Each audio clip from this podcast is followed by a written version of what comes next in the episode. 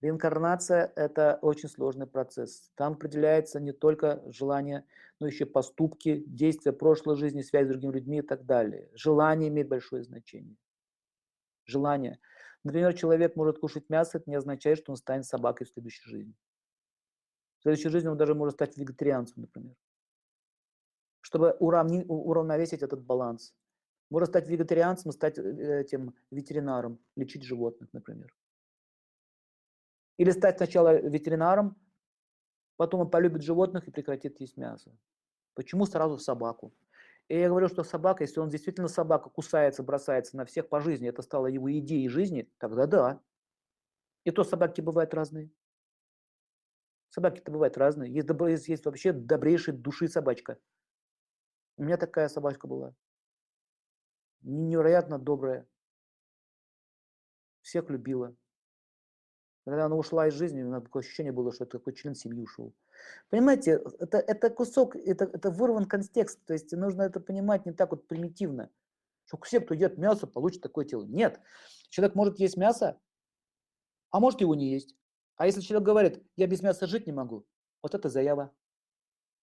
Понимаете? Вот это уже заявление. Жить не могу. Что значит не может без этого жить? А это означает не могу. Все. То есть мясо становится причиной твоей жизни свое существование. А есть люди, которые хотят кого-то кусать, ядом пылкать. Есть такие? Вот, пожалуйста, есть такое тело, змеиное называется. Кусай. Есть тело богов. Если ты хотел добра всем, если ты хотел э, света, ты можешь реально пойти в мир богов. Уже после этой жизни. Поэтому не религия определяет наше будущее. И не принадлежность какой-либо конфессии и нации определяет наше будущее, а какой тип сознания человек выработал. Сознание определяет реинкарнацию. Поэтому в той же Бхагавадгите говорится, что о чем думает человек в момент покидания тела, то становится причиной его следующего рождения. Поэтому очень многие женщины, они в прошлой жизни были мужчинами. И это даже по их поведению видно, по их тонкому телу. Они думали всю свою жизнь, они путались с женщинами, постоянно думали о них. Понимаете? Или сильно любил женщину, такое может быть. Не знаю, что он плохой. Он просто любил свою жену очень сильно. Такой же может быть. Абсолютный семьянин. Ушел из жизни, думал о своей жене. То есть у него что было в голове? Женщина, женский образ. Ну, станет женщиной. А, а, а что тут плохого, спросите вы? Ничего плохого тут нет. Поменял пол.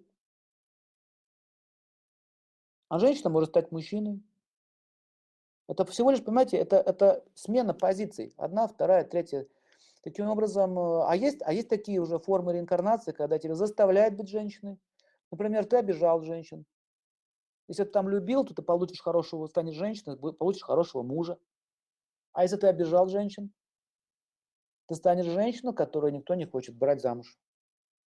А еще при этом сильно сексуальным желанием. И еще при этом с некрасивым лицом. Вот это уже, как говорят по-английски, да, bad karma. Поэтому нельзя э, мыслить так однозначно, вот все, кто едят мясо, плохие, или все, кто там вот курит, плохие. Вольф Мессинг тоже курил, между прочим, и коньяк пил. И что, он при этом стал деградированной душой? Абсолютно не стал. Он точно понимал цель своей жизни. Посвятил ее, помогая людям. До сих пор о нем помнят.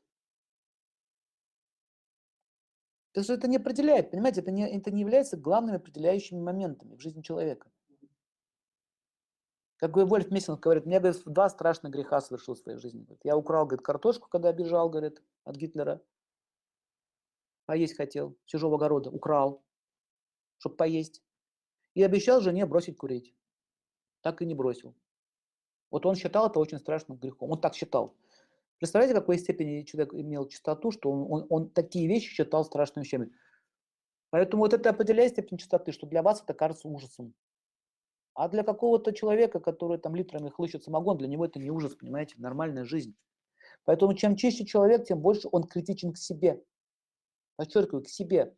Чистота определяется по критике на себя.